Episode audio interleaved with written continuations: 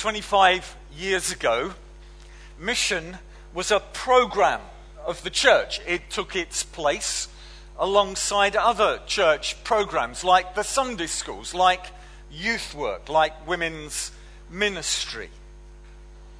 But that's all changed. Missions has undergone a seismic shift as theologians, for a number of reasons, have engaged more closely with the Bible's big picture. And now, today, we may say that missions is not part of the church, but rather that the church is part of mission, God's mission, to reach and to rescue lost people for his glory. Let me start with a, a pretty heavy quote. Um, what I'm wanting to say is not going to be heavily academic, but, but let me try and undergird what I want to say uh, with a quote that makes the point. I think it should be coming up on the screen. It's by a guy called Dean Fleming in his book, Recovering the Full Mission of God. He said this Mission is more than one activity of the church, among others. We cannot equate the church's mission with instigating an evangelistic outreach program, supporting overseas missionaries, running an inner city soup kitchen, or combating human trafficking, as worthy as such activities may be. These are merely concrete expressions of something that runs much deeper. We don't simply do mission. Mission is who we are. We are a people called by God for the sake of the world. The church's being is inseparable from its mission. This basic missional identity integrates everything we say and do as a church. And that actually is why you do what you do as a church. That's actually why you're moving building. That's why you have so many activities running. That's why you employ a number of staff. It's not because you want to run a respectable Christian club in the heart of Edinburgh, but because you are part of God's mission. Ultimately, it shapes everything that you do. And that's why we're going to take a look at Genesis 12 this morning. And we're going to take a look at God's promise to Abraham because this is absolutely vital to any understanding of what mission is all about. In fact, it's such a pivotal passage in the Bible that it's repeated five times in Genesis and is quoted or referred to on numerous occasions throughout both the Old and the New Testaments. I'm going to have a number of headings uh, so that we can maybe keep track of where we're going. Number one, I want to say this the origins of mission is the grace of God. The origins of mission, the grace of God. Now, to get the full force of what God is promising Abraham there in Genesis 12, we need to put this incident, we need to get it in its proper context. And if you know something of the Bible, you're probably aware that the first couple of chapters in Genesis are dealing with the incredible wonder, the perfection, the glorious design of God's amazing creation. But it's against this glorious backdrop of God's creative work that the sinful rebellion of Adam and Eve in chapter 3 seems the vilest form of ingratitude and mistrust that is imaginable. That they should rebel against such a gracious God, such a glorious God, such a good God, such an infinitely majestic God. And yet, in the first three chapters of Genesis, that is precisely what we get. Yet, even there, even there, when we get to that ingratitude, that sin, that rebellion, we notice the first rays of God's grace breaking through. As against that dark backdrop of judgment. As God pronounces his judgment against sin, he announces the promise of a rescuer. And despite the physical and spiritual nakedness of our first parents, God graciously, graciously clothes them. even for Cain. The first murderer, God's protecting grace, is still evident. And when man's sin has so provoked the judgment of God that a universal flood wipes out mankind, God's grace is still seen there in the preservation of Noah and his family. From chapter 9 in Genesis, we again pick up the story of human society. It is now advancing and it is multiplying. But in chapter 12, despite all the mercies of God, man's pride, man's rebellion is still evident as they attempt to disobey God's command, as they attempt to establish themselves and dethrone the living God. We read this, Genesis 11, verse 4. Then they said, Come, let us build ourselves a city with a tower that reaches to the heavens, so that we may make a name for ourselves and not be scattered over the face of the whole earth. And as a result, God intervenes.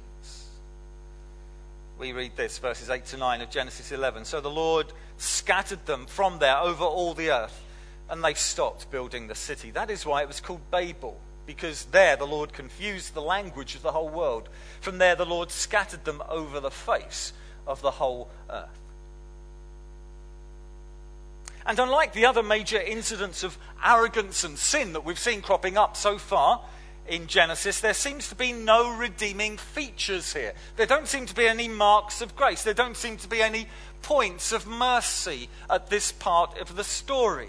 Indeed, it seems that the sin of man has so angered and exasperated God, it seems that he has withdrawn his mercy altogether.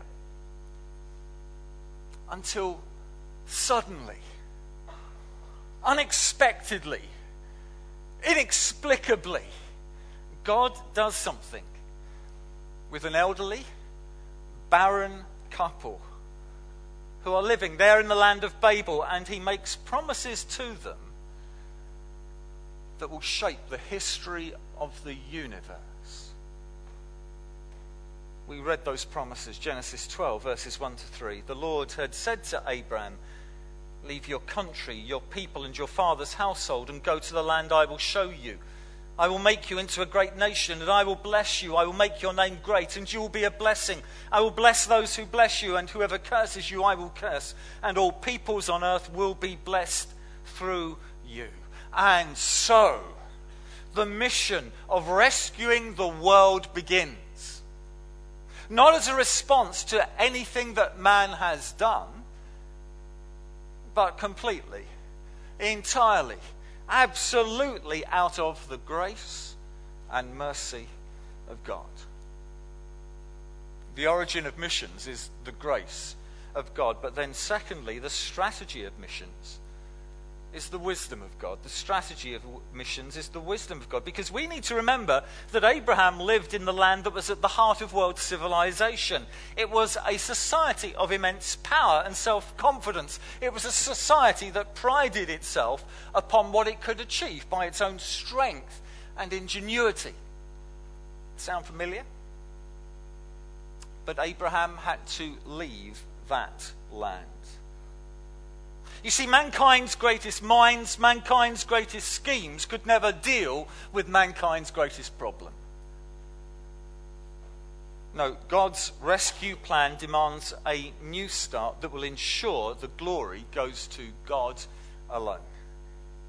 You see, in the wisdom of God, He has determined the way He will bless all the peoples so that the glory will go to Him alone and to none other. That's why, as we seek to reach men and women with the wonderful news of God's rescue plan, we don't look primarily to the schemes and inventions of men. We don't go to the latest management course. We don't go to the latest gimmicks. No, we wait upon God. We go to His manual and we see how it is that God will accomplish His purposes for His glory. You see, the strategy of missions is the wisdom of God. We wait upon God. We, we march to his beat. But then, thirdly, the joy of missions is the blessings of God. Because there is one word that dominates God's promises to Abraham. You can't miss it. I hope you saw it. It's the word bless. It occurs five times in two verses. Just have a look at verses 2 to 3. I will make you into a great nation and I will bless you. I will make your name great and you will be a blessing. I will bless those who bless you, and whoever curses you, I will curse, and all peoples on earth will be blessed through you. In fact, this word occurs 88 times throughout Genesis. This word is the best summary of what God does for those that He sets His love upon. He blesses them. Well, what does that word mean? Because we use it so tritely, don't we? Oh, bless you. Sneeze. Oh, God bless you. What does the word mean? Well, actually, it's already occurred in several places in Genesis. And, and, where it has occurred so far in the Genesis record, it's been associated with multiplying and spreading, with filling and abundance. And God uses this word to a 75 year old man and his old barren wife and tells them that somehow from them will arise a great nation that will be a blessing to the whole world. But, but this blessing is so much more than material prosperity. It's so much more than just restoring the benefits that Adam and Eve had forfeited by their first rebellion. In fact, the Bible makes clear that the greatest blessing of all is to know the presence of the living God with us. That, that's blessing. In fact, in Leviticus, where Moses is outlining the blessings of following God and he's speaking to the people, he brings that section to a climax. He's talking about all these blessings, and it just gets higher and higher and higher and higher, and then it gets to its apex. It gets to the peak in Leviticus 26, verses 11 to 12, where God says, I will put my dwelling place among you, and I will not abhor you.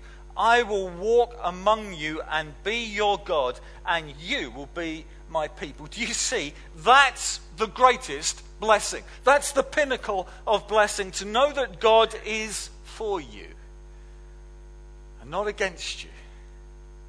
To know that God has called us to be His people. And when God is with His people, as He says in Genesis 12, then those they meet will themselves be blessed. You will be a blessing. I'll bless you. I'm going to be with you. And as a result, you will bless others. My friends, that's the joy of mission. God's people could be, should be, must be a blessing to those that they come into contact with. That may mean working with AIDS patients in Africa. It may mean serving refugees here. It may mean helping your neighbor do their shopping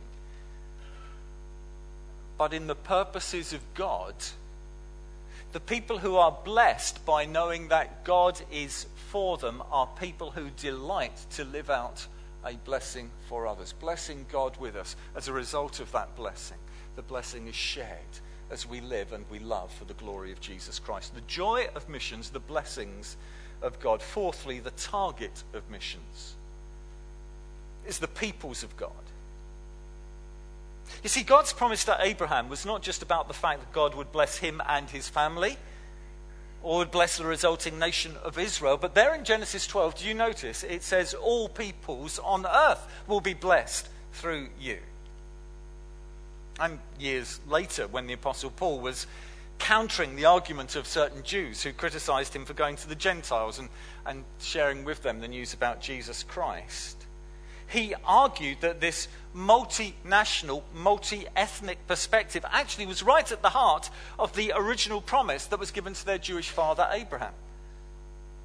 Galatians 3:29 If you belong to Christ then you are Abraham's seed and heirs according to the promise. In other words, Paul is saying that if you take God's word seriously, you'll grasp that God's plans and purposes have always been to rescue people for himself from all over the globe. In fact, when the promise of Genesis 12 is repeated on four other occasions in Genesis, you discover that two different words are used to underline the universal scope of God's promises. For example, we read this in Genesis 18, verse 18 Abraham will surely become a great and powerful nation, and all nations on earth will be blessed through him. And the word that is used there for nation has the sense of a large geographic entity Scotland, England, even Wales. But that's not the expression that's used in the original purpose to Abraham here in Genesis 12. There, the Lord uses a word that indicates a far smaller grouping.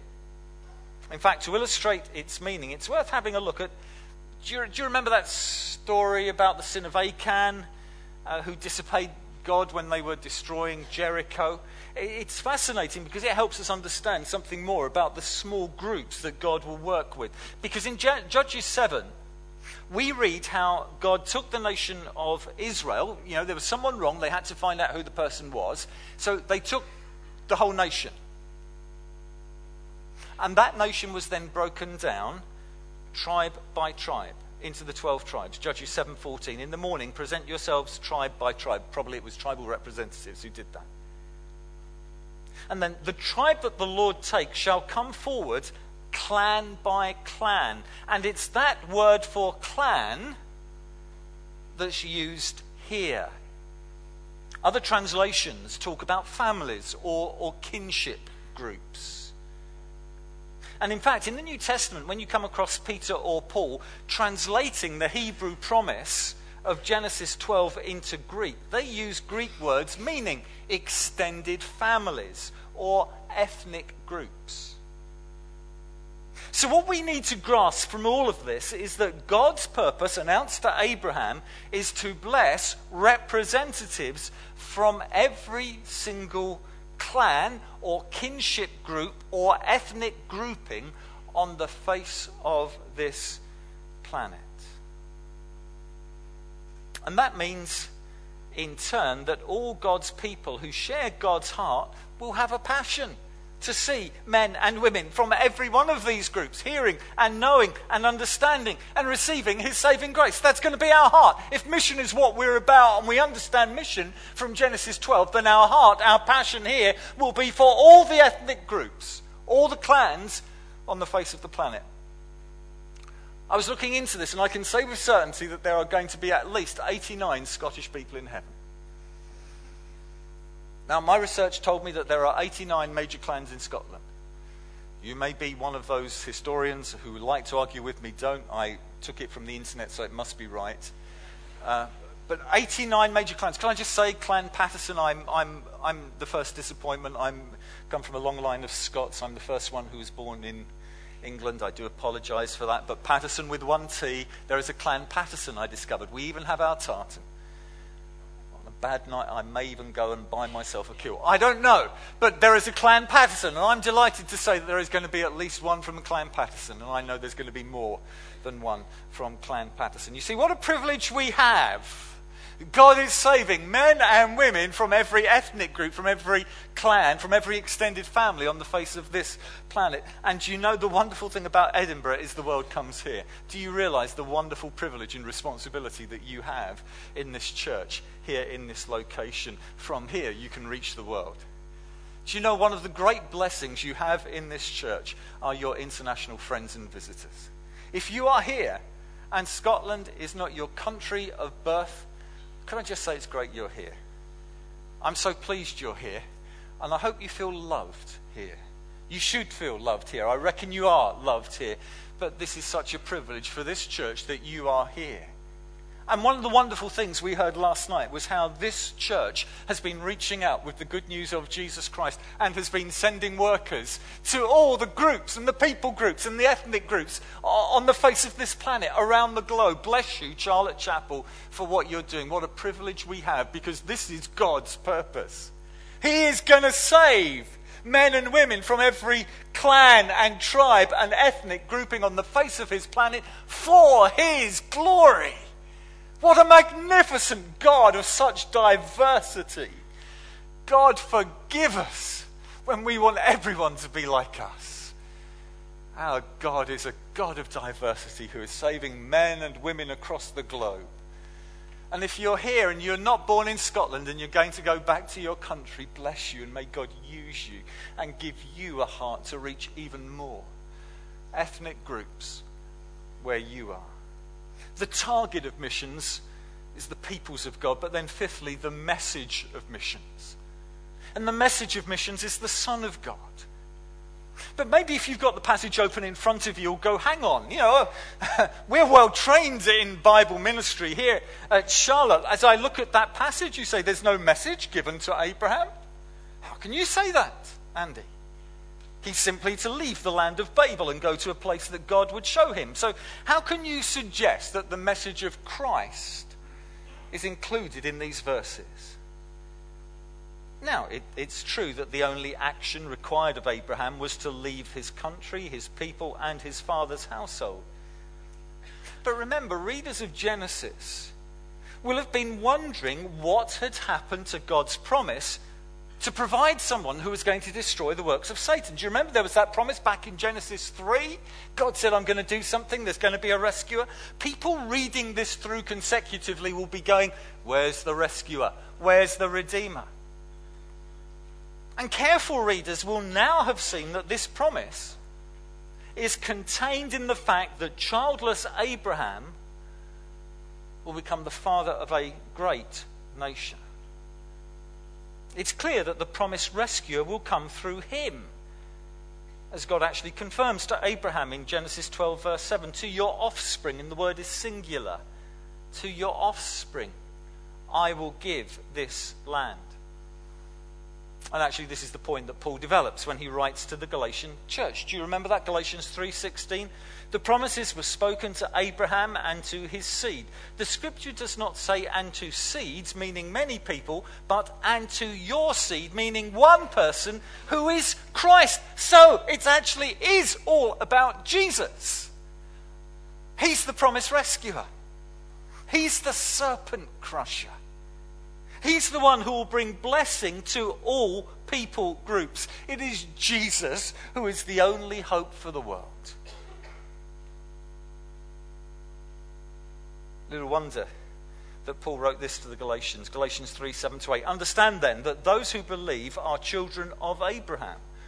The scripture foresaw that God would justify the Gentiles by faith and announced the gospel in advance to Abraham. Paul says, This is the gospel. It's here in advance. All nations will be blessed through you.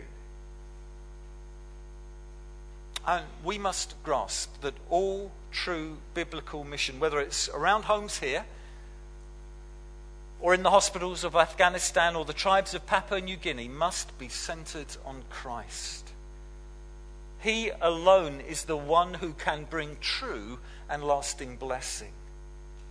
It's his work alone that can free the billions enslaved by sin. It's his work alone that can bring harmony to fractured lives. It's all about Jesus. The message of missions is the Son of God. Sixthly, the challenge of missions is the command of God. The challenge of missions, the command of God. See, the promises that God made to Abraham here in this passage were certain and sure. God was certainly going to do these things. In technical language, we would call them unconditional promises. It wasn't a case of God saying, Look, Abraham, let's, let's do a deal. If you do certain things for me, I'll do certain things for you. No, have again uh, a look again at verses 2 to 3. God says, I will make you into a great nation, and I will bless you. I will make your name great, and you will be a blessing. I will bless those who bless you, and whoever curses you, I will curse, and all nations on earth will be blessed through you. Here are these promises, unconditional promises that God speaks to Abraham. So these things are going to happen because God has promised.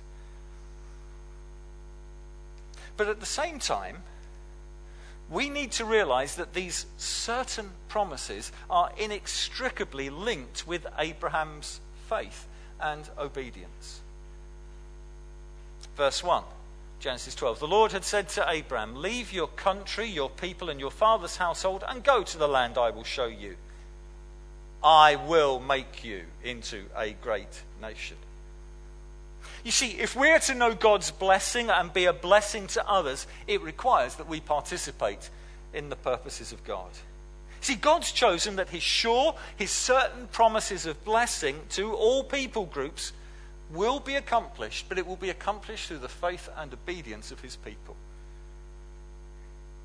So it's not enough for us to sit in our seats. Happy in the knowledge? Well, isn't it wonderful? The good news about Jesus Christ will most certainly reach every corner of the planet. That's wonderful. You sit here and you go, well, that was wonderful. No, no. Actually, it requires our own obedience and faith to see it accomplished. We can actually be participants in the greatest drama of human history rather than just passive observers. So the question must be what does God require of you so that his certain promises will be fulfilled? It may not be to go to the land I will show you, but it may be, and some of you have heard that call, and some of you have gone. Praise God. It may not be to leave your country, your people, and your father's household. But it may mean using your gifts, your abilities, your time, your effort in other ways that he is indicating that will be for his glory and praise. My friends, it's time, as it were, to leave your seats in the audience and come on stage and join the play. God is working out his purposes. There is nothing more exciting or thrilling than to be an active participant in the purposes of God. That's what world history is about. It's not about you, it's not about me. It's not about your wealth, your health, your prosperity. It's about the glory of God. And He is building His church, and the gates of hell are not going to stand up against it. He is saving men and women across the globe. The church is growing. He is accomplishing His purposes. Jesus is coming again soon. Every knee will bow, every tongue will have to confess that Jesus is Lord to the glory of the Father. And you're going to be part of that. You be part of that. Mission isn't just for the professionals, the people who come up here year after year and get interviewed because they are doing something in some other location. You are as much a missionary as the great people are who've been interviewed from this platform.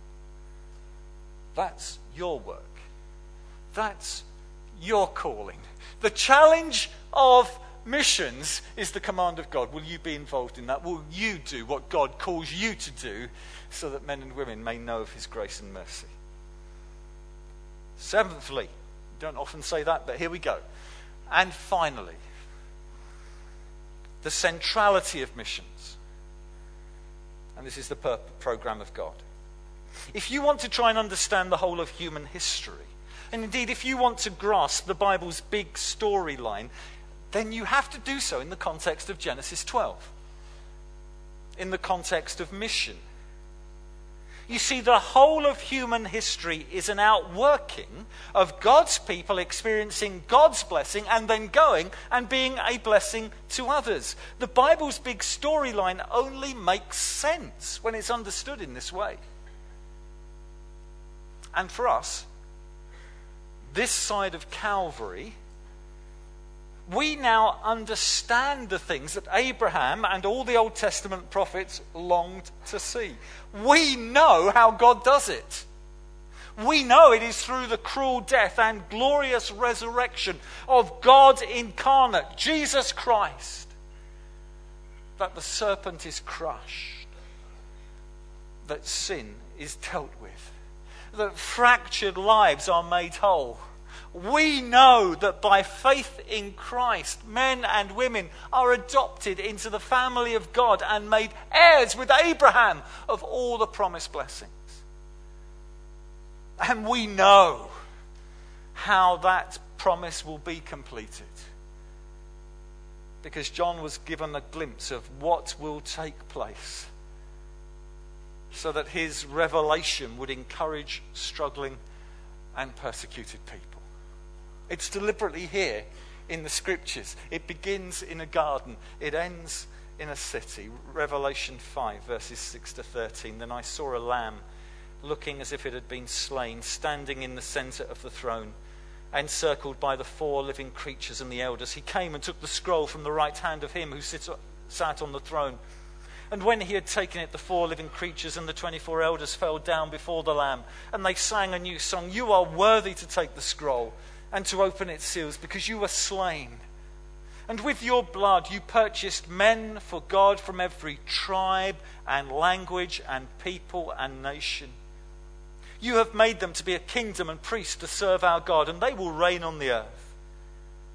Then I looked and heard the voice of many angels, numbering thousands upon thousands and 10,000 times 10,000. They encircled the throne and the living creatures and the elders. In a loud voice, they sang, Worthy is the Lamb who was slain to receive power and wealth and wisdom and strength and honor and glory and praise. Then I heard every creature in heaven and on earth and under the earth and on the sea and all that is in them singing to him who sits on the throne and to the Lamb be praise and honor and glory and power forever and ever. This is God's mission. This is what you are about corporately as a church and individually as a believer. Let's pray.